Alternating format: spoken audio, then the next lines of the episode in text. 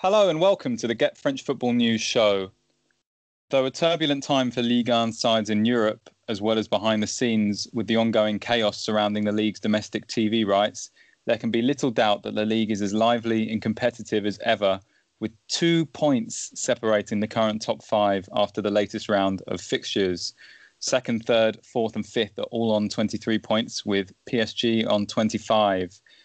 Paris Saint Germain could have extended their lead, but they were held to a 2 all draw against Bordeaux at the Parc des Princes, while Marseille and Lyon chased, uh, closed the gap with wins over Nantes and Reims, respectively. We'll be taking a detailed look at these matches and share our thoughts on a couple of the upcoming European fixtures this week. European football every week, I guess, is basically, you know, we're, we're looking at what's going to happen when the European Super League inevitably kicks in. Um, I'm your host, Jake Smales. Uh, I'm joined again by Mohammed Ali. Good evening, Mo. Evening, all. Uh, I'm also joined again by Eric Devin. Hey, Eric. Hey, how are we doing? Good, good. Excited to, to get stuck in, especially to Hatem Ben Arfa's antics this weekend, which you wrote about in The Guardian for GFFN's uh, weekly collaboration piece. Um, and I'm also joined by uh, Philippe Bargiel. How's it going, Phil? Good evening, Jake. Good evening, everyone. Everything's fine, despite Saturday evening. Everything's fine, despite Saturday evening. Well, that is where I think we should start, um, as it was probably the most dramatic encounter of the weekend in Ligue 1, as a strong PSG side, including Kylian Mbappe, Neymar, and Marco Verratti, were held to a 2 all draw by Bordeaux. Uh, it was an own goal from Paris Saint Germain debutant Timothée Pembele, which gave Bordeaux the lead. Uh, to which the home side responded with a goal from Moise Kean and a converted penalty from Neymar. Uh, and it was former PSG players Hatem Ben Arfa and Yacine Adli combining for a brilliant Bordeaux equaliser, with the match ending 2 all. Um, excellent stuff from Les Girondins. Uh, I want to start uh, with the away side, who obviously performed valiantly, um, but I don't see anywhere else we can start them with the man himself, Hatem Ben Arfa, who came back to haunt PSG there. One assist, five key passes for the man who made L'Equipe's team of the week. Um, he scored the winner against Rennes last week. He's back, back in business.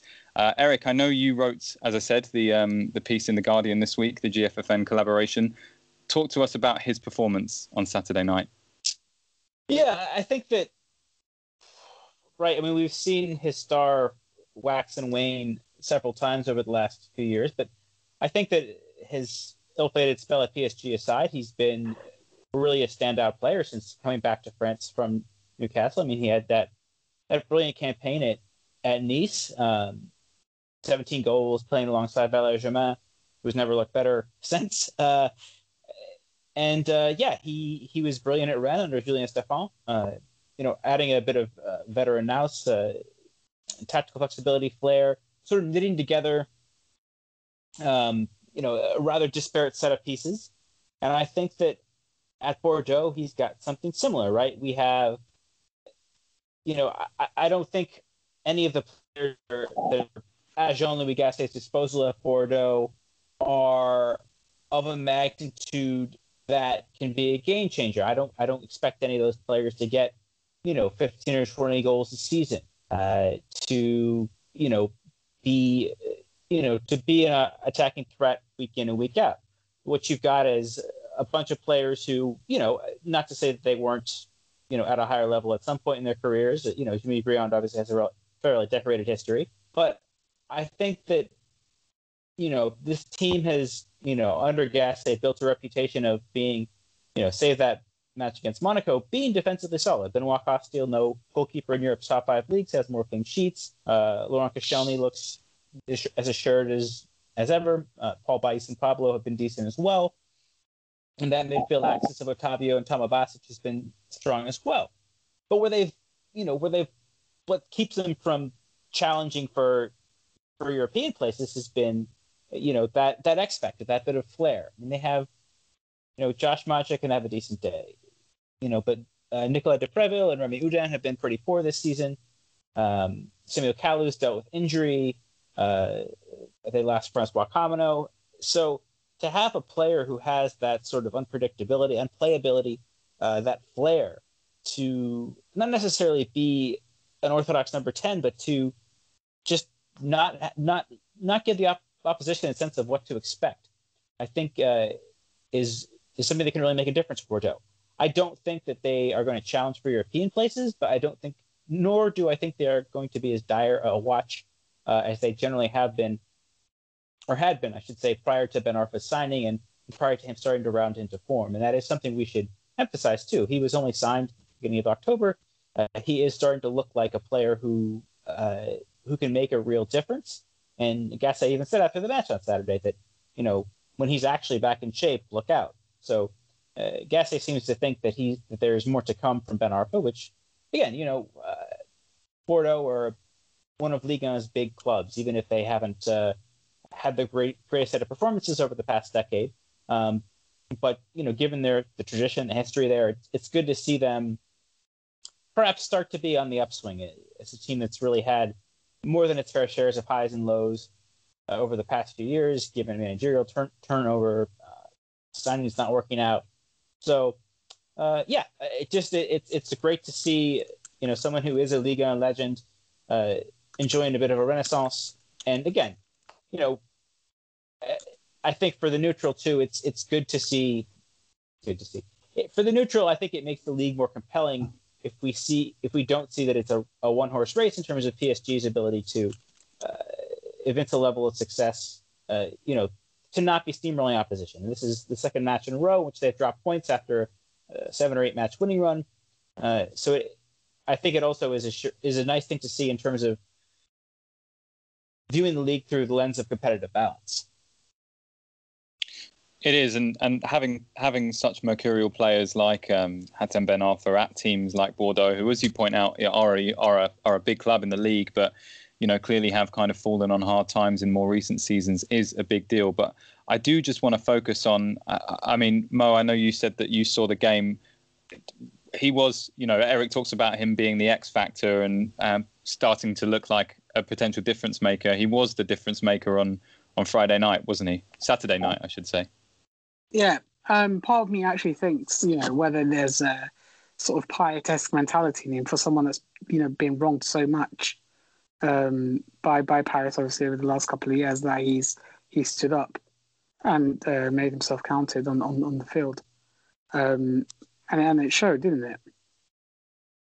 It really did. It really did. I mean, as I say, five key passes that that assist for for for the Yacine Adli goal, which if anyone hasn't seen is is well worth a watch. Very good, yeah, exactly. Coming in off the right and the little dummy to exactly to to Adli. I mean, it was it was it, it was it was perfect. And I think at the age of thirty three, for someone that has played so little football, I think you know with half half a couple of games in Spain, um, half dozen game rather, sorry, um, and uh, you know, and then coming up at the Parc des Princes for a team that's in the you know the machinations of Champions League football week in week out um, and you know excelling is it's a fantastic boon for him. And I think you can always see that no matter what his mental or physical state or or or you know whatever condition or context he finds himself in, there's a very very good play in there. No one can no one can doubt that he is a very very good player, very talented player on the ball and in offensive phases.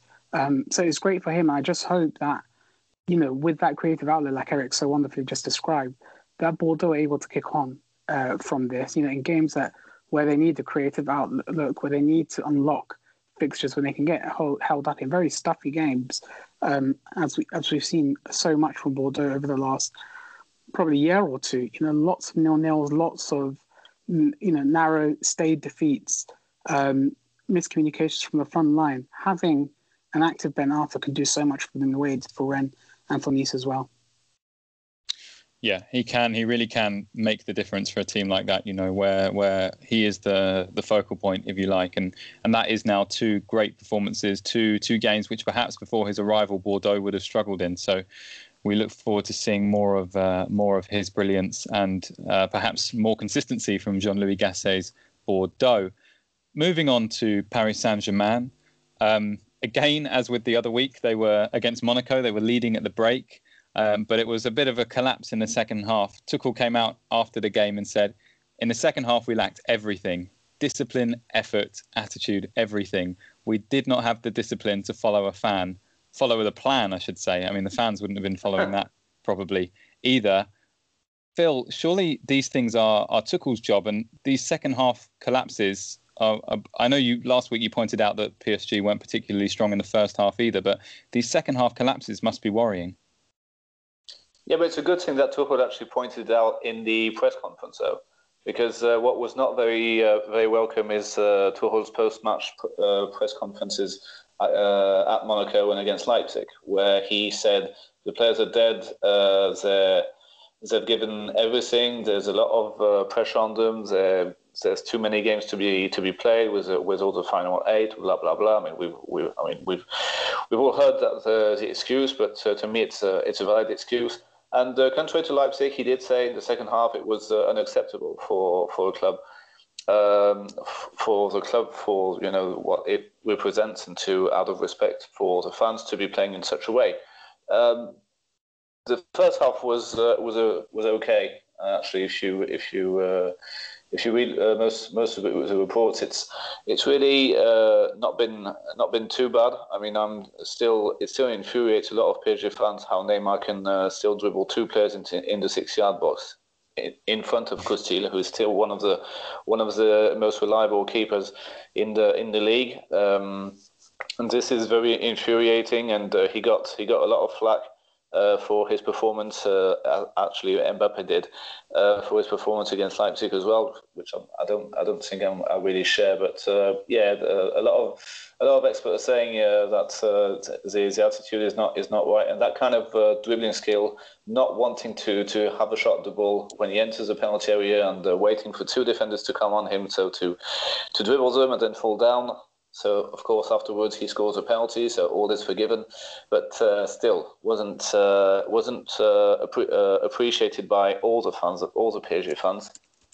Aside from that, we have a debutant. We had uh, Timothée Pembele, who uh, who was who was good on the ball. pretty rough on him to, to score an own goal in his first first career game at home, even if it is without the without the fans, uh, but still still solid. And uh, yeah, second half uh, not not really not really caring about uh, about much. Bordeaux could have uh, could have won uh, it late. Uh, De Préville had a had a late opportunity. Yeah, but all in all. T- yeah, one on one. Yeah, and actually, if he well, if he was a bit if he was a bit taller, he could have. yeah, the rebound could have hit his his his uh, his uh, upper shoulder, or maybe it could have bounced back in. But you know, it's uh, it's de Préville, so uh, it, it, just uh, it just uh, doesn't didn't didn't go in for him this time. It just yeah, and then you've got Tuchel saying saying these things which were which were well received, shall we say, after what's been going on. There's a big problem. There's a problem with Di Maria. He took off Di Maria first against Leipzig to uh, to switch back to a five three two, which was a great, which was a tactical good move. I thought it was uh, really not well well received at the time. I thought it was good because it enabled the, the, the team to uh, to uh, to sit to sit back and uh, against a side like Leipzig, I thought it was a smart move. Um, and Di Maria, when he took him off, uh, he he had a bit of a moan and so that uh, that didn't that didn't go go down well, uh, to be honest, because he had a he had a poor game. And when uh, he came on after half an hour, after an hour, sorry, 63 minutes, he replaced uh, Rafinha on Saturday. Um, he he wasn't very good either. So there there may be a, a, a Di Maria issue between uh, between Tuchel and uh, and Di Maria. Um, but uh, generally, he's he's actually saying to the players, "Look, uh, I, I, can't defend I can't defend you if uh, if I can't say if what I say to you in the dressing room isn't isn't you know you don't you don't react uh, on it. You know, I'm, I'm, telling the press, and that's pretty much what he did. So we'll see what happens on Wednesday. Well, that's pretty worrying. I mean, if he's doing his team talks through the press, I get that it's you know it's good to to not always kind of blindly defend your players, but but you know it does sound you know that's surely that could be the beginning of uh, of serious relationships deteriorating and um, you know could be big problems further down the line. I mean, you mentioned Di Maria uh, there, and you know a potential breakdown in in in perhaps a relationship with Tuchel or at least his form, which would be be a real disaster considering how consistent he's been. He was obviously uh, a key player last time uh, Paris Saint Germain travelled to Manchester when they won that game 2 0 in the knockout rounds of the Champions League. Obviously, Manchester United overturned that uh, first leg result, but they go to Man United again uh, in pretty, you know, crucial circumstances here uh, on in the Champions League this week. Um, considering that their last game is a, Paris Saint Germain is, against Başakşehir. You know, you'd think it's okay, maybe not a must win now that they've got that result against Leipzig, but but it's it's vital they get a result here, Phil. No, especially in the current climate.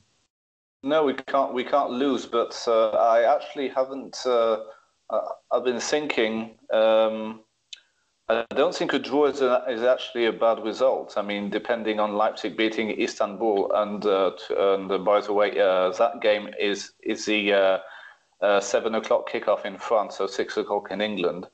Um, so we'll know the Leipzig result before kickoff at uh, at Old Trafford, which is something. I suppose. Uh, mm. But in terms of making your calculations and stuff, it's. Uh, but I don't, I don't, think that a draw is uh, is actually a bad result because then Leipzig and uh, and Manchester United play each other. Of course, this would uh, this would mean that we have to beat Istanbul, and uh, there's also there's to, to, me there's something I, I, call the the, the Ludogorets trauma where we were in the uh, in the same group with with Arsenal, and that all, the, all we had to do we had beaten Arsenal on away goals, and all we had to do was beat Ludogorets at home, and we drew two two, finished second, and then uh, and then there was the uh, the six one against Barcelona. So uh, I'm also I'm, I'm almost uh, more scared of not beating Istanbul than uh, than the Manchester United game. Um, there's also so there's the the, the Cavani factor. So I don't know if you guys caught the uh, Southampton versus Manchester United game on Saturday afternoon. Um, two goals from. So uh, yeah, it would be Manny. yeah two goals two goals from Eddie. Uh, so uh, a lot of people are yeah uh, thinking of uh, of Cavani scoring against his former club. Um, one thing I would that I the other thing I caught is the other substitute at the same time where David De Gea came off at half time. do we know if he's going to be playing? I haven't seen personally. I don't know if anyone else has. So that because actually, you know, given his recent form, that could be, um, you know, that might not be the end of the world. You know, I well, think he was letting a, letting a soft goal at the weekend. Well, that's what I was thinking because he was replaced by Darius Henderson. I've been looking him up, and he played at Sheffield United last season, yes, and he, he did all right. He he, uh, he had a, a goal conceded ratio uh, per game uh, inferior to one. I think it was 33 in 36 games a couple of clean sheets as well. So I, I don't think David De Gea not playing is a good uh, is good omens uh, good omens for us. But you know, you, we, we do we do have Neymar, we do have Mbappe, and it is uh, us at Old Trafford, and it went very very well the last time. It was a great day out. Honestly, it was absolutely superb. Um, uh, and now this uh, and the, the, return is already uh, is already gone. So I mean, I, I I guess I wouldn't be too uh, uh, too dissatisfied with uh, anything other than a defeat, knowing that uh, if we draw, we're still in it. Uh, if we win, we're still in it. And the best, of course, the best way of uh, of uh, approaching this last game of the Champions League against Istanbul is by winning by two clear goals or by winning by more than by three two or four three or something like that, which is possible. I mean, you know Man United do have their their, their issues, their, their problems at the back as well, and uh, they they have a lot of problems scoring at scoring at home in in the Premier League. So, yeah, I'm not uh, not particularly worried, just like just like against uh, against Leipzig, but should we, we should we should see some goals. It should be fun to watch. It should be fun to watch, you know, and it, I, we also don't know which Manchester United is going to turn up. The Manchester United that uh, seem to love playing in the Champions League, although mind you, they did lose to uh, Başakşehir, of course, or the Manchester United we've been seeing in the Premier League, who are, you know, significantly more wobbly, shall we say.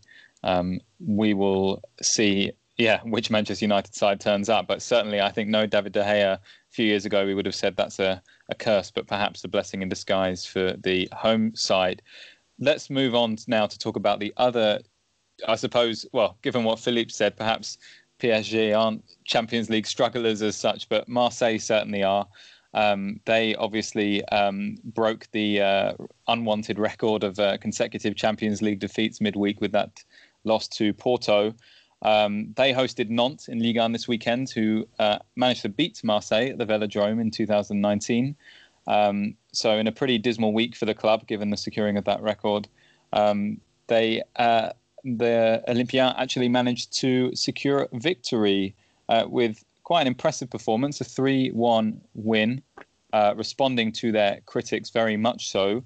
Uh, we'll get on to how and whys of that in a second. But Mo, I want to start with you.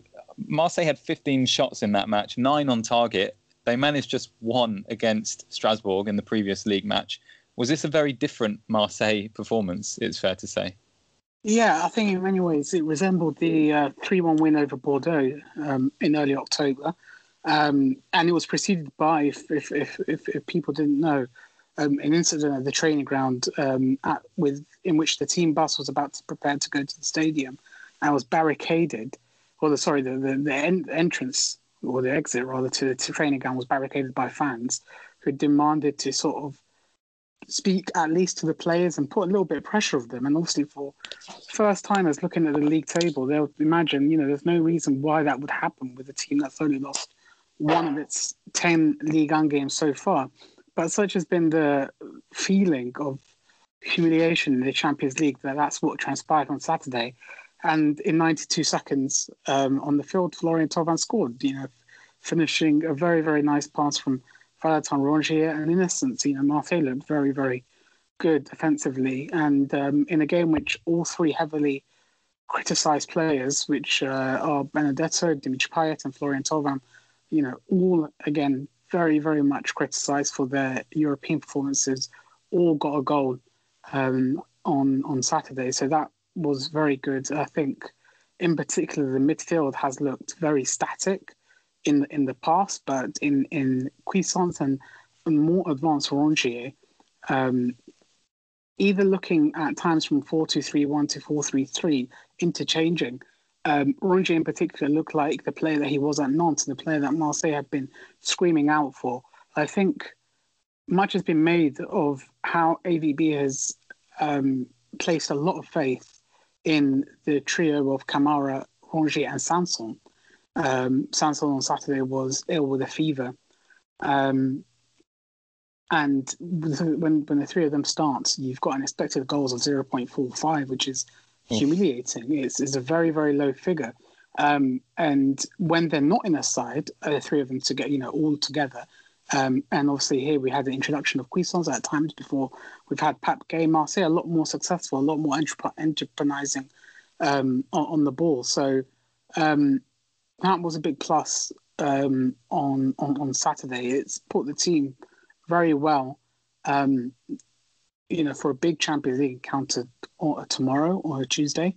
Um, and yes, there, there's records, you know, of, of, of, the club, you know, now having the longest streak of consecutive losses in the Champions League, and also the only team um, out of the 32 to not scored yet. But uh, you know, something I came across. They are apparently the only team in in the Champions League who have won every game before and after a European encounter. So, you know, swings and roundabouts. Wow.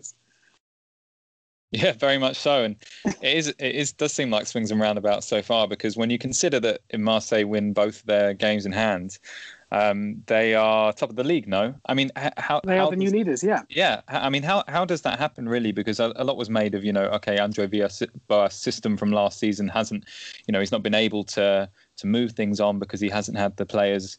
Uh, there a lot's been made of the fact that this squad maybe can't deal with having two matches a week, but how, how would you explain the such disparate fortunes going on here? Because there's no way that Marseille are the worst, uh, you know, on paper at least, uh, the worst team in the Champions League. And how, you know, when they're when they're they're they're two victories off being top of the league, albeit, um, yeah. you know, perhaps they've not played particularly well for large portions of the league campaign. You know, how how how do you explain that, Mo? I mean, that's the million dollar question, Jake. I've I've been at pains over the last week to, to think about. I mean, I think you know you can chalk down the first defeat at Olympiacos to just you know the way the game's gone. That happens. The smash and grab victory happens, and then the defeat to Man City. Fair enough. And away at Porto, you think, well, it can't get any worse, can it? So you're ex- you're expecting something, a big response last week. You know, to lose is fair enough, but to play continuously the way they did was just um, um, you know a, a debacle, an embarrassment, and then to come up on Saturday and then comfortably dispatch Nantes to you know Paris Saint Germain had a couple of issues um, with them. You know, even though obviously the final score was three 0 but you know did have a couple of issues in that first half, um, and Nantes haven't looked you know too poorly. Um, and of course, they won at the Velodrome earlier this year, so it's two different faces. And Villas Boas has been very weird, very very weird, and that's that's a polite way of saying, saying. I think that's the polite way of, of me saying it of how he's approached the Champions League. You know, he's even come up today in the press conference saying, um, you know, fatigue is starting to set in, playing two games a, a week. But this is a team that up until Wednesday hasn't hadn't played for 20 days together, and most of the team aren't mm. internationals either. So I find that very peculiar. Um, I don't know whether he's uh, you know up sticks and just you know forgot about the Champions League. You know, just very honest about himself and said, you know, the sooner we're out of this, the better. And it's something I'll touch upon later in a, in a different segment. What does this say about the quality of Ligue 1? Because yeah, well, Marseille are the biggest, you know, evidence of maybe perhaps quality not exactly translating on the continental stage. They're by far from the only French club who are suffering. Um, you know, continentally, um, despite their league form. So it, there's there's there's more wider questions to be asked, of course. Sure. And no, even, no, may will go for it, Phil. Thanks. Um, well, I'm not going to ask you if you if you want to extend this infamous uh, 13, uh, 13 loss uh, run in the Champions League. Obviously, I think if if Marseille play like they did uh, on Saturday, uh, there will be no defeat at the Velodrome on Tuesday Tuesday evening. Uh, my question is, do you want the Europa League? I would like the Europa League um, yeah. because it's it's a competition that's been very kind to Marseille, obviously very recently, um, but it's also a chance to continue. And uh, you know, as as we saw with the potential news today of, of the Coupe de France being cancelled, obviously the Coupe de la Ligue has long been been now. What are you saving yourself up for? because by the end of next month, you've only got 19 games till the end of the season. That's you know, and we've not. We and obviously Marseille have not really pulled any trees up in the French Cup recently, so let's not lie. But um, this is what players have come to Marseille for. This is essentially the fruits of your labour, and we've got players in the team who, you know, for for, for criticism or or want for another word, you know, have long been accused of only showing up when it matters. So this is the time that it matters. And if we're going to go up into an environment where there's no European football and there's nothing much, and if Marseille do not succeed in getting top three, which is essentially hotting up, you're going to find yourselves with a lot of disgruntled, players, maybe players looking elsewhere, maybe again an austerity um, imposed on them by by the board. The club has been in the Champions League now. There's you know there's riches at Marseille's level, particularly with you know, looking at a financial point of view, 2.9 million euros for a win, nearly just under a million euros for every draw. And the fact that no goals have been scored, no points have been made, you know, it's it's remarkable. It's absolutely remarkable that the club hasn't redoubled their efforts. You know, Mar- Marseille lost in Europa League final in 2018. Three days later, lost a Champions League playoff, what was essentially a Champions League playoff, um, even though they beat Amiens, but Lyon grabbed the third point not one Marseille fan was upset at the result because they fought to be in the finals. You know, that's what you want to be. You want to be, you know, really at the heat, you know, at the heat of it, right, in the middle of everything. And if you lose, so be it. As long as you lose with heart. To approach this Champions League campaign is, in many in many people's eyes, is criminal. Well, we hope that uh, Marseille are able to do it for Ligue 1 and, and, and beat Olympiacos this week. You know, you'd think Olympiacos at home is the, the most winnable fixture fixture in that group. Um, Marseille do, however, travel to Manchester City. Um, I believe they yeah travel to Manchester City yeah, in that last week. fixture. So uh, so you know it's not certainly certainly still going to be a bit of a challenge if they want to break out of that record. I just want to touch on their opponents uh, quickly. Uh, Nantes, of course. Um, you know, they. This is a side who um, who look to be improving after a, after a winless run. You know, they played very well against PSG. You mentioned that that defeat, Mo. I think, um, but they they played well in that game, and they. Um, um, I think they had two wins in three games going into this, but you know, they they are sitting 14th in the league. Mm. Um, they've got a, a talent, a talented kind of mixture of of players. I guess players like Moses Simon, who was back from injury, and obviously Ludovic Blas, who had a had a very good game. Um, I thought, um, um, or decent at least, especially with that goal. But Eric, looking at a side like like Nantes, what what realistically are their goals? You know, because this is a big club, but but they, these days they just seem to kind of find themselves since the days of, uh, I guess, since um, Claudio Ranieri, uh, you know, they've found themselves kind of like um, fluctuating a bit and just kind of marooned in the in the bottom half of the table. No. Yeah, you know, I I, I think that um,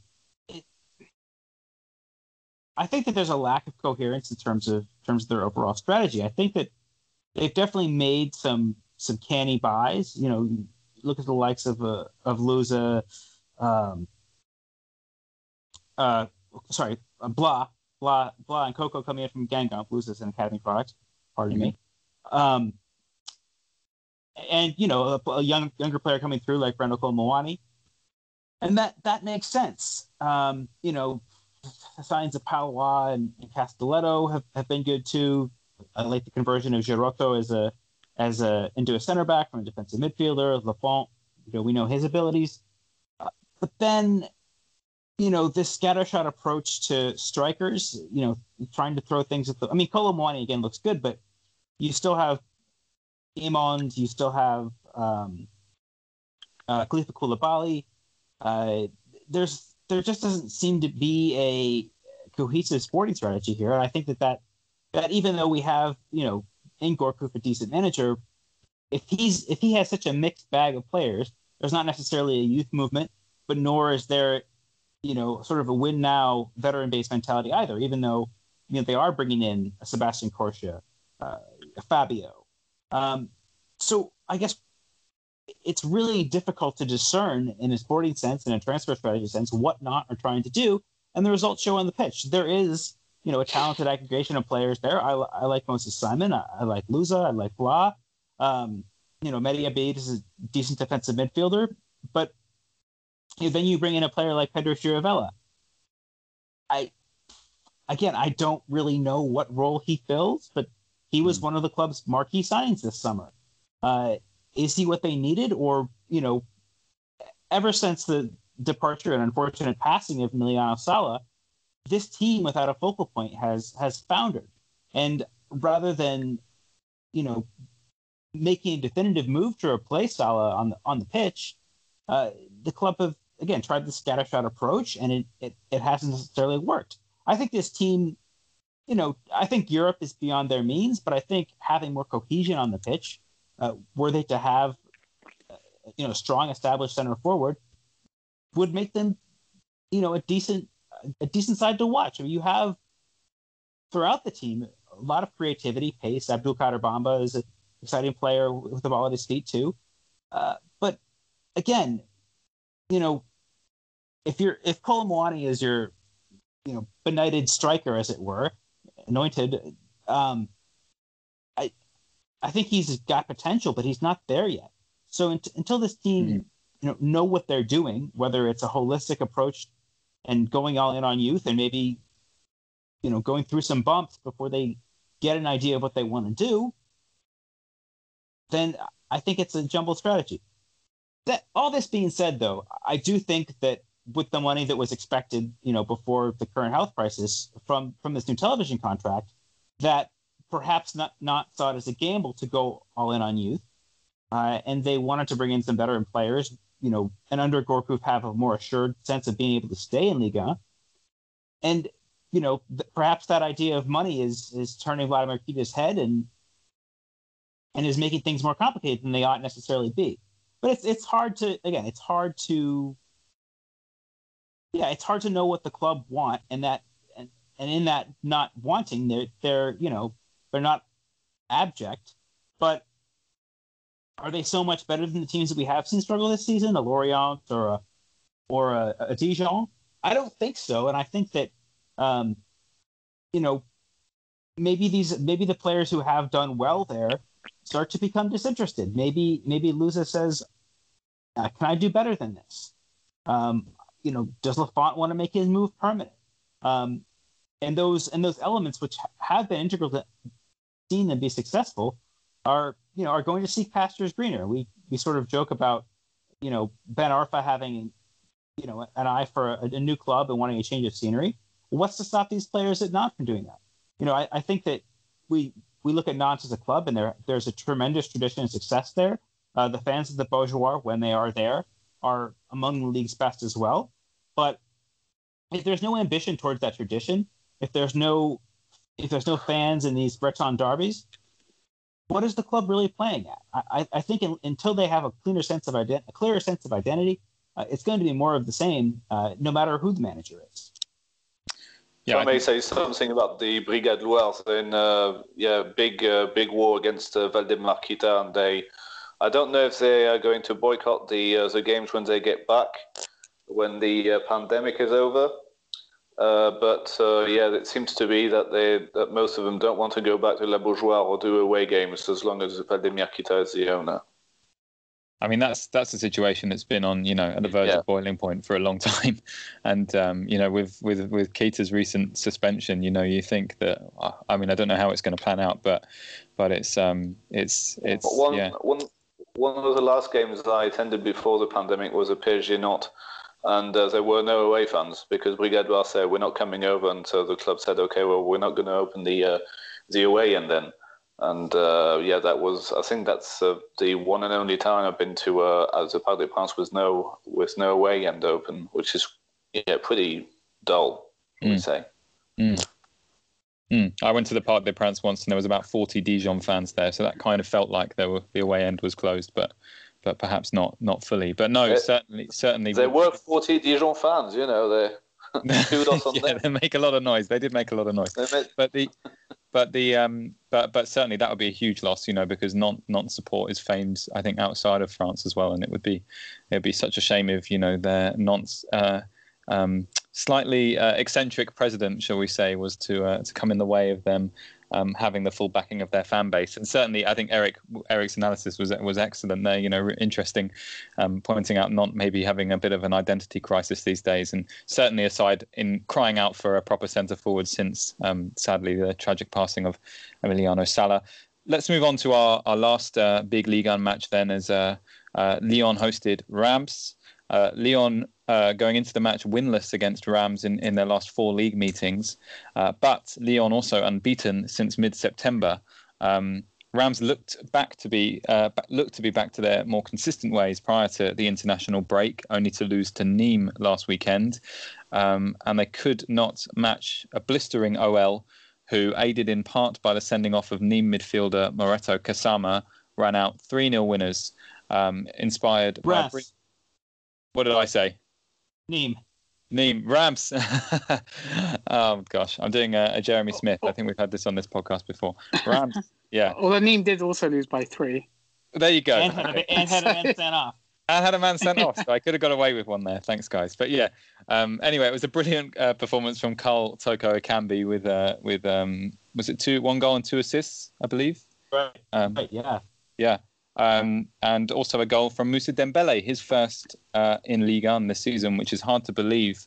Um, but we'll come on to him in a second. Just before we go into the game, um, Eric, I want to get your thoughts on the Houssem Aouar situation because I think it would be interesting to to hear about that. So obviously Aouar was not involved in the match. He was um, punished by by Juninho for for not wanting to train after being an unused sub against Angers the weekend before. Um, so uh, yeah, situation seems tense there. Obviously, Aouar wanted to leave in the summer, wasn't able to get that move. What what's going on? Well, it's interesting. I, I feel like uh, you know Leon have, have sort of adapted this um, this approach where you know they it's it's it's put up or shut up, and you know players are are have been you know cast off at a fairly, fairly rapid rate. Um, and I, I don't think Aouar is in danger of falling prey to that. But I, I mean, if you look at how quickly the club have discarded Jeff Reine-Adélaïde, how quickly the club have discarded uh, Joachim Andersen. Now, again, Andersen, there's more than enough reason, given his, his play on the pitch, for, for him to be sent packing. But again, René Adélaïde, you know, one could make an argument that aside from Aouar, he he's one of the league's most talented central midfielders or young central midfielders. Uh, certainly incredibly gifted creatively, and he hasn't really gotten back to his best since suffering that ACL injury. But you know, I mean, the fact that he and Andersen had been record signings under the, the role of Juninho as sporting director has shown that, you know, if Juninho doesn't see Leon's players as, as being ready to buckle down, ready to be, you know, the proverbial team players, they're going to be quick to get the boot. You know, and whether that whether that's in terms of leaving the club, right, as as we saw with Reine-Adélaïde and Andersen, or it's or it's a matter of, you know, be, being sanctioned. I mean, again, would the sanction have been handed down if it were a match of a higher caliber? I don't know. I don't. I don't know. I don't know to, to what level uh, Gino is is uh, wanting to take this forward, but he certainly seems to be be being given carte blanche. I mean, Rudy Garcia's comments ar- around around the suspension was were sort of seemed to be of reluctant acquiescence. He he sort of indicated, oh well, this is what the club wants, so it's a decision that I'll stick by. I'll make do with the squad that I have. Well, that doesn't really sound like he necessarily agrees with the punishment being being handed out, and we know we know Aouar's gifts, obviously. And again, they didn't miss him. I mean, I, I think you know Paqueta seems like he's starting to get better, at least progressively. You know, Bruno Guimaraes had a fantastic match, um, so he wasn't really missed. Um, but again, that midfield is relatively thin. Um, you know, I, I think that uh, that not having Aouar available to the club, were to this were this detente to become worse, uh, could really be deleterious to Leon's hopes of staying in the top three. Uh, you know, and given their great form, I think that the club and the player are best suited to making amends and quickly. But yeah, again, I, I think this is down to the long leash that uh, Jean-Michel Aulas seems fit to give uh, Juninho in terms of making these sporting decisions, uh, in terms of what's happening, uh, you know, not only in terms of buying and selling players, but in terms of what's happening internally with the squad. Um, so that shows a great deal of faith on the part of Aulas towards Juninho, which I don't think is necessarily fully justified at this point. I think there's more. Mm. I think Juninho needs to prove himself more. Um, but it certainly does show just what a level of power, uh, you know, the former OL midfielder has been given. Yeah, it was. I mean, it was. It was a. Um, it was surprising um, to me, uh, as you say, kind of given, I guess, uh, with Juninho, uh, perhaps unsurprising in a way, given you know uh, Aulas, uh, how he's how he's kind of let, as you said, um, Juninho kind of take the reins on these things so far during his tenure as sporting director. But still, a, a big, big call, and especially if it was one that the coach, you know, wasn't perhaps entirely um, on board with.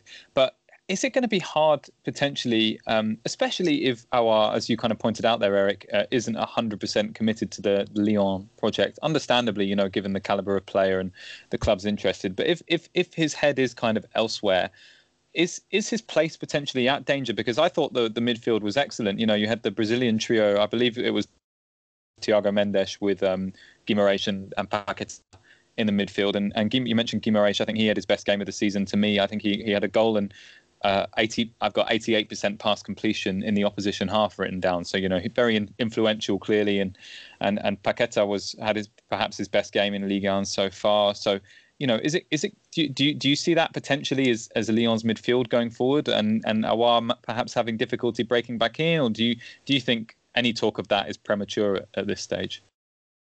Well, I don't know. I mean, you know, it, it does seem to me that whether this is coming from Rudy Garcia or whether this is coming from Juninho, there is absolutely within this club a a willingness and, and a desire to stick with a winning formula. Uh, the fact that Dembele, given his reputation, given you know what his price tag would be, were he to be sold, can't get a can't get a start, you know, and he's behind the. I mean, again, you know, the relatively unfancied, right, uh, likes of likes of to- to- Toko Ekambi and, and Kadewere. I-, I think that the ethos at Leon right now is prove it on the pitch. And if if again there is this internal friction, internal frisson, and you and Aouar is not being given a chance to prove it on the pitch, and the team are winning. Again, I think this is uh, 16 points from 18 for Leon. Um, but the, you know, if if he's not missed, then then I then then there's no negative effect to the team.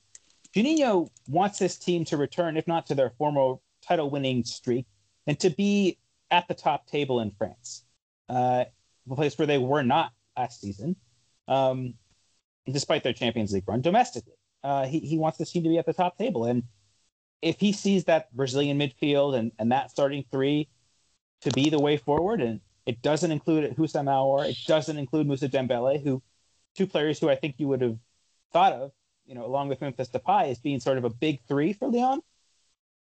I, I think it's immaterial. I think it's immaterial to the way the club are operating at this point in time, and they're going to continue that, you know, with or without a player who may or may not be just dissatisfied with how how they perceive themselves to be treated, to be being treated. Eric Eric mentions there, guys. You know the fact that that that Lyon have won 16 points from their last 18, and you know that in spite of someone like Moussa Dembele playing a, a, a kind of a bit part role, really, compared to how how important he's been in the last couple of seasons. Um, I want to get another another perspective on this. Mo, perhaps you can you can take this one. But given um, you know the the likelihood that Aouar um, and Dembele will be moving on fairly soon. Okay, maybe not January. Well, let's say you know that hypothetically, let's say these guys move on in January. I think Aulas said um, Depay is unlikely to be moving on, but you know, is there danger of of this run from Lyon? You know, they have been in excellent form. Um, one loss um, since uh, one loss in mid-September, but since then nine matches unbeaten. Is there danger of of that kind of coming undone, or have they just got enough in the tank to do without those kind of players? Um, no, it's, it's a short answer. Um, I think what what you know the reason of of their you know run at the moment is because they've had these guys back into the side, playing regularly, getting back, and you know improving. I, th- I think Lyon's issues in the first part of the season were not so much down to personnel issues. I mean, they were creating chances left, right, and centre. It was finishing. So I think that was just a phase that you know similarly faded over time, and now they're you know really um, gunning forward. Especially you know the likes of Kadewere in particular have, have been pretty prolific, and Toko as well um, over the last couple of games. Um, so I mean, I don't know if the other guys have have a different opinion, but from what I see, it's, it's really you know it, that that sort of phase just happens to, you know, teams on and off, and that's just a, a phase that they've negotiated and now are reaping the benefits. Um, that being said, I mean, without Depay, without uh, sorry, not Depay, without Dembele and uh, and um, Aouar, for example, they struggle. You know, they struggle. That team goes down a notch in terms of quality on paper. Um, you know, who they bring in, I'm, I do not particularly know. I'm not I, I don't think Aulas is, is one to splash the cash, particularly mid-season. Um, and given sort of the, the, you know, the words that they've said um, about financial losses and continuing uh, financial imbroglios, you know, related to the fact that they haven't qualified for Europe, um, you know, the, any any COVID-related loans that were brought out, and also now um, with the potential cancellation of the Coupe de France, even less uh, revenue streams, and, and no date yet for for fans in, in, in France to come back to the stadiums as as we now know in England. So, you know, I, I don't see who would they bring in, and they, you know, if if they were to be let go, and I know Aouar said today, you know, he's relatively happy and you know not mad at all to to leave. Um, they really risk their you know their season coming undone, in my opinion. Well, I just I would say to that Mo. I mean, Memphis was a January signing.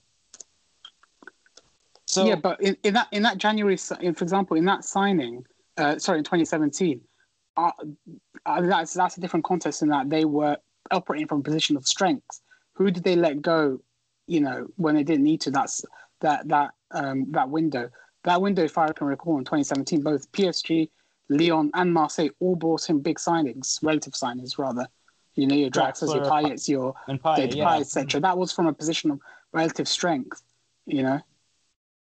Yeah, and I mean, I, I, guess also the Chinese investment was more fresh at that point. You had the revenue streams from again a relatively new Groupama Stadium.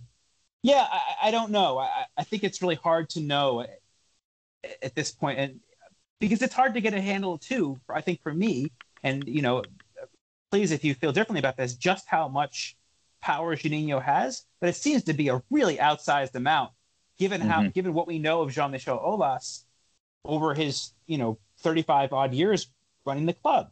That he's always been he's always you know exerted a very tight level of control, and to see this this much executive power being handed over to Juninho is really interesting because I think we don't really have a handle on who he is yet. Yeah, we know he wants to bring in Brazilians, but I, I think he's such a wild card in terms of his strategy, in terms of transfers, and in terms of personnel management I don't know. And maybe it's folly to try to predict uh, what what Lyon may do in January, uh, being being at buying, selling, uh, are we, you know, are we looking towards? And correct me if I'm wrong.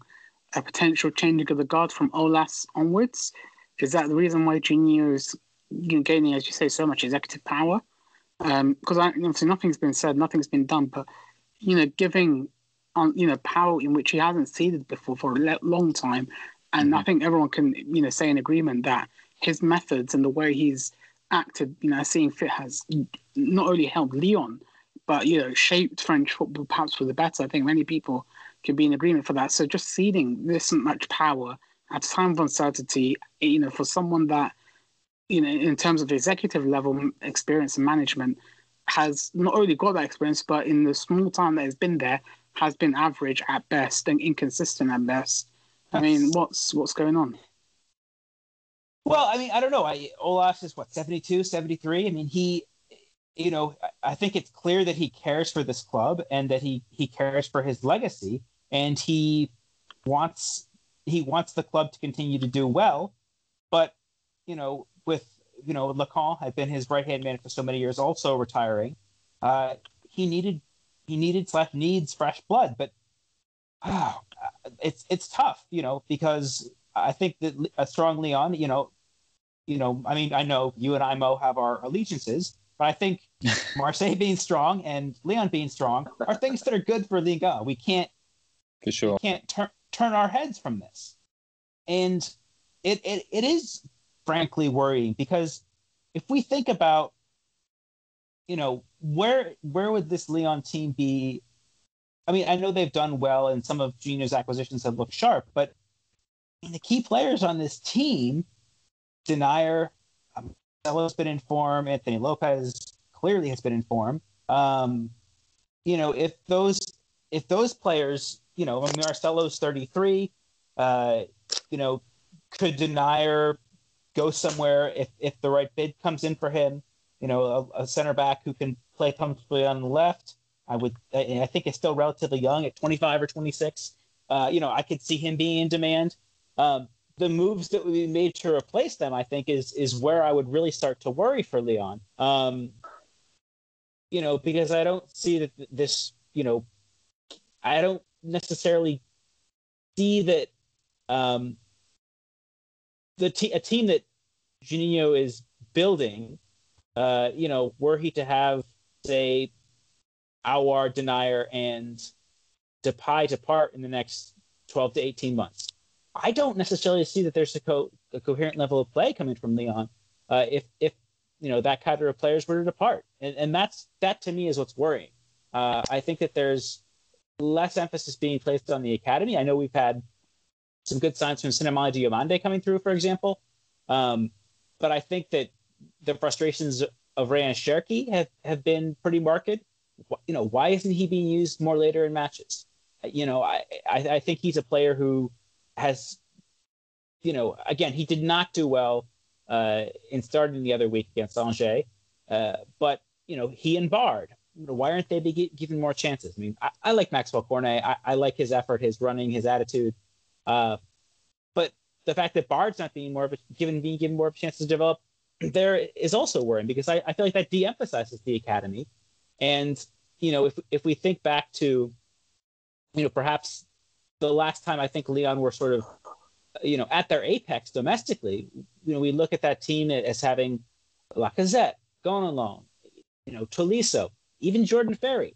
Um, there, you know, I, I get Jordan Ferri. I we could take or leave, but um, th- those those players, those players in that academy-based ethos have been, you know, the pillar, the backbone of Leon's success. Even as there's been canny international scouting, like look at the likes of bringing in someone even like Juninho or Cris. Um, but you know that model for Leon has been so key, and I I do kind of wonder if Juninho's method uh, d- is doing too much to disprivilege uh, or to disincentivize those academy players. Yeah, I, I, it seems to be uh, We something look at- that I may mean, have been sorry, just broken. just as a as a coda, sorry, Yeah. I mean Gouiri. Hmm. yeah, exactly. You know, I, I s- I- yeah, I mean, the more I see of him, the the more I'm doubting the wisdom of letting him depart, especially for that price. Hmm. There may be a point in um, the academy being broken. Uh, I've, I've actually been trying. I don't know if we uh, I uh, I mentioned it on the on the podcast, but uh, I always thought that uh, Grégory Coupé not being goalkeepers uh, goalkeepers um, coach anymore and going to Dijon was very strange because it used to be Joël Bats. I mean, very very historical figure at Olympique Lyonnais, and he was going to be he he was replaced by Grégory Coupé, who, as everybody everybody knows, was the uh, Lyon goalkeeper when they were invincible, when they won uh, um, five or six titles in a row. And then you've got Coupé leaving for Dijon. It just seems like uh, yeah, some some kind of stability is not as stable as it may look. But, but I don't know. Uh, This is just me. Um, uh, it's just it's just a general comment. I mean, I haven't really analysed what what's been going on at boardroom level, but uh, there seem, it seems it seems strange.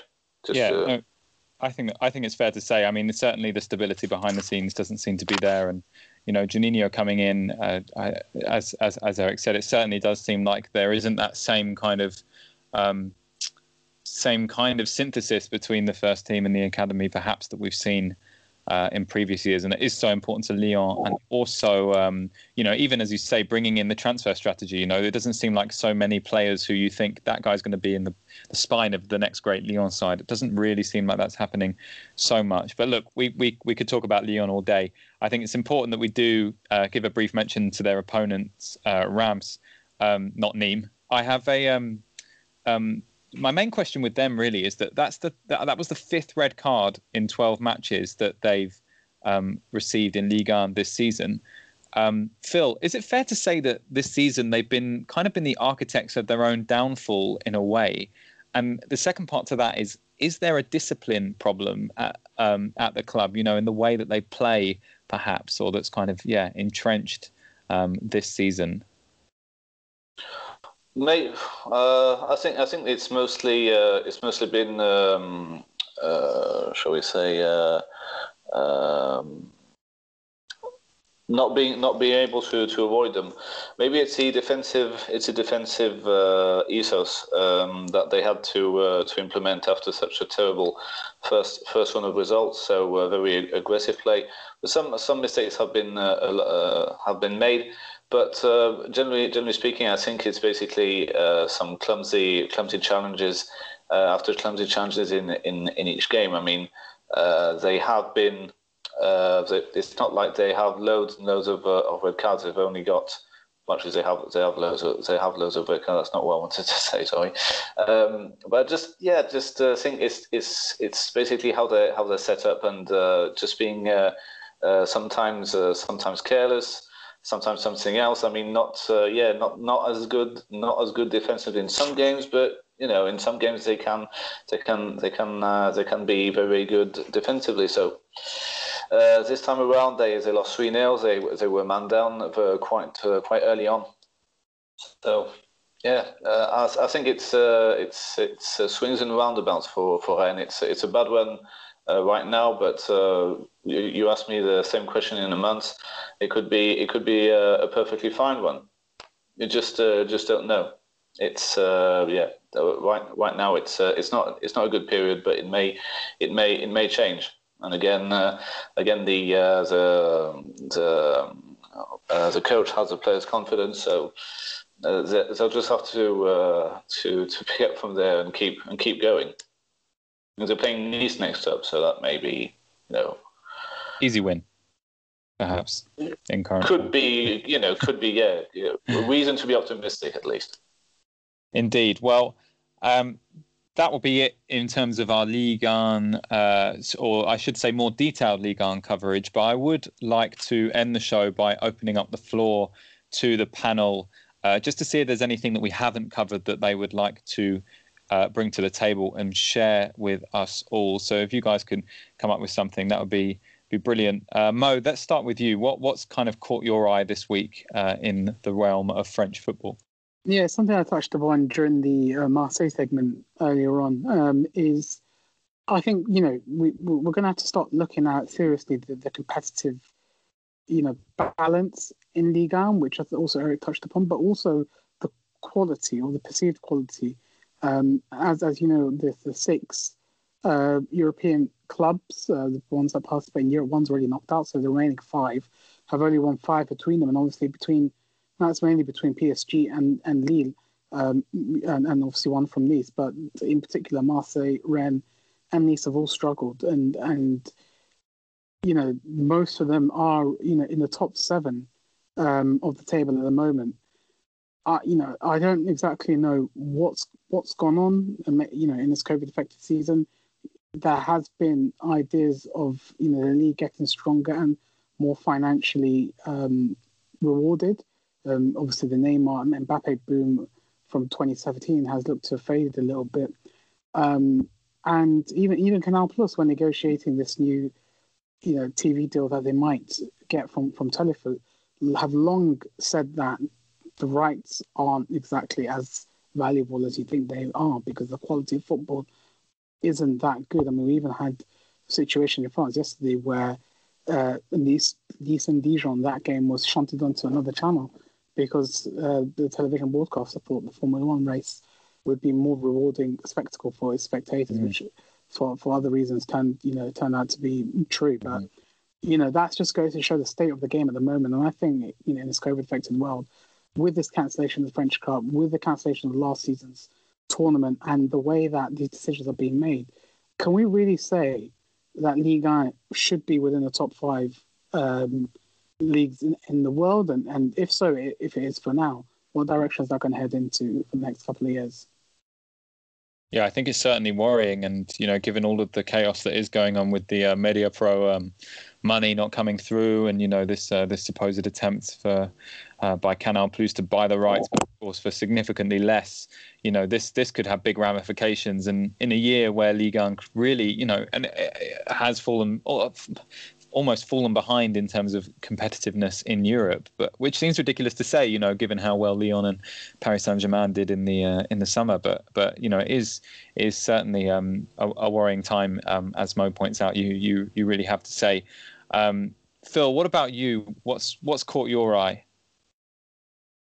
Um, so the pandemic, the lockdown is uh, semi over in in France since uh, Saturday. We don't really know when we'll be allowed to go back to games. It's going to be either December 15th or, this, or January 20th. So it's January 20th at the latest. So since November 1st, uh, Division 4 and 5, well, actually only the top three divisions, so Ligue, 1, Ligue 2, and National 1, um, have been able to, to play every weekend with uh, no no fans allowed, absolutely none, which is uh, you know fair enough, being being a lockdown. But the problem is, uh, we have a Coupe de France where it's uh, very much like in England, where you get the first and the second one. It's the lower leagues, and then in January and um, in January uh, you get uh, all the Championship and Premiership sides for the third round, basically. In France, you get uh, French Cup uh, round seven and eight, and this is, I think, I think we stopped the competition at round at round six. So there's the lower leagues who still have to play round six, and then you have to incorporate League Two sides for round seven and eight, which basically means when the non-league sides are going to resume playing, because they can't play. We don't. We, um, I actually. I don't know if it's been decided, but we, we don't know. I don't know when they're allowed to be playing, resuming uh, league games. So between themselves, between amateurs, you know, and then you have to count the amount of time where the uh, where the players will be will be fit enough to play these Coupe de France ga- games. Then you have to incorporate League 2 sides, and then you have to play the round of 32, which is uh, 64, uh, 32 games with 64 sides, which usually happens in January, and then the Coupe de France goes uh, follows its course until the final in late April uh, at the Stade de France. But but now everything is going to be uh, postponed basically, and Ligue 1 sides won't be able to play the Coupe de France in the first week of January like it usually does, and we don't know uh, how it's going to pan out. Now, I'll admit that I didn't really think about the Coupe de France when the government said, uh, okay, non-league sides can uh, cannot play anymore. And there's a very, very strong possibility that the Coupe de France will be voided this uh, season which I think is the best course of action, or maybe play play a Coupe de France without without uh, professional professional sides, which is a bit you know dumb.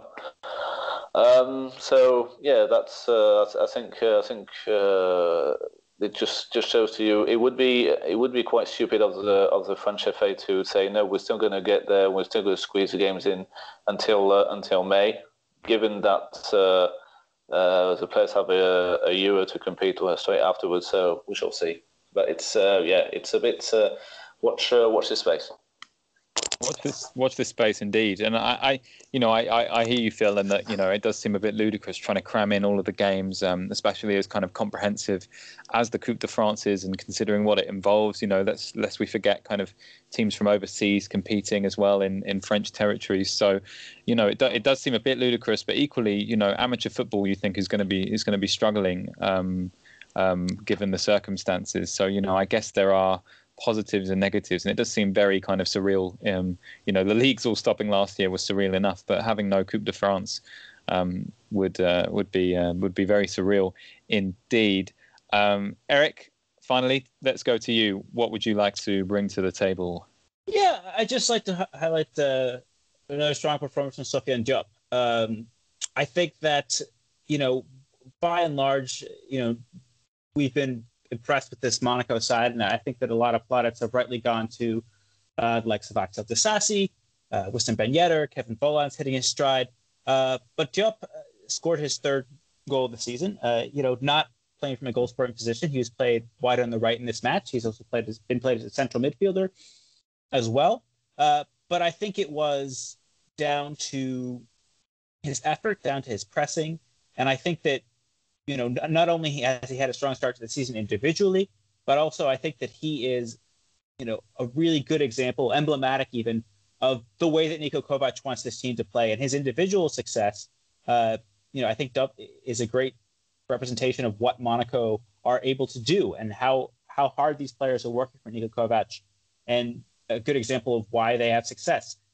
You know, I really think we have a compelling race for the Champions League because the teams that you've got uh, you know, nipping at the heels of, of Lille and PSG, Monaco, Montpellier, and Lyon have A, all, all already played each other this half of the season, B, are not involved in Europe.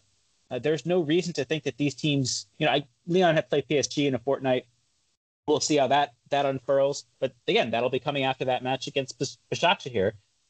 You know, we we've got you know a real dogfight for the European places as we've seen that uh, you know, Lille and Rennes are not quite perhaps able to balance things as well as we thought they were were, were able to, you know, um, six weeks or a month ago. Uh, so, you know, props to Kovac for, you know, getting Monaco up to where the club aspired to be, and and uh, and props for Sofiane Diop to, you know, become an unexpectedly uh, integral part of of that of that Monaco eleven. Yeah, indeed, he's he's looked he's looked brilliant of late, and uh, yeah, and it's great to see. And and I think I said at the top of the show, you know, although obviously things are it's looking a bit kind of doom and gloom, um, given Ligue 1's kind of general competitiveness, at least this season in Europe, it is it is pretty compelling what is going on at the top of the table. You know, I think it's the closest top five in Europe's top five leagues so far. So exciting stuff. Thanks, Eric. Um, I'd just like to give, uh, last but definitely not least, a big shout out to um, France, the French women's national team, who beat Austria 3 0 the other day to uh, qualify um, officially for the European Championships. Um, Uh, however, uh, as Pierre Paul kind of brilliantly talked about when he came on the show a couple of weeks ago, you know, things are certainly not all rosy in their camp. Um, we had French captain Amandine Henry substituted in the 60th minute. And prior to that, earlier in the week, we had more kind of in the drama between uh, the players and coach Corinne Diacre. Uh, specifically Henry, who uh, was uh, reportedly threatened uh, by the coach, who said, "In life, you pay for everything." Uh, following Henry's appearance on Canal Plus, explaining her unhappiness. So, you know, watch this space in terms of what's going on there. It's, it really is reaching boiling point, and uh, the team host Kazakhstan tomorrow. But well done to them for qualifying for the Euros. We look forward to that. Um, and of course, wish uh, the Ligue 1 sides better fortunes this week in Europe. You know, Lille will have a crucial match against Sparta Prague coming on Thursday, uh, qualify with a win there, and um, uh, Rennes have a have a big game coming up, uh, of course, against Krasnodar to perhaps try and uh, try and uh, secure Europa League qualification, or at least kind of take a step towards that. That will be all from us this evening. Thanks very much for joining me tonight, guys. Uh, as always, make sure you're following us at GFFN on Twitter uh, for all the latest news from the world of French football. And please check out our website, getfootballnewsfrance.com. I'm Jake Smales, and I've been joined by Philippe Bargiel, Mohamed Ali, and Eric Devin. Stay safe, enjoy the football, and have a great week.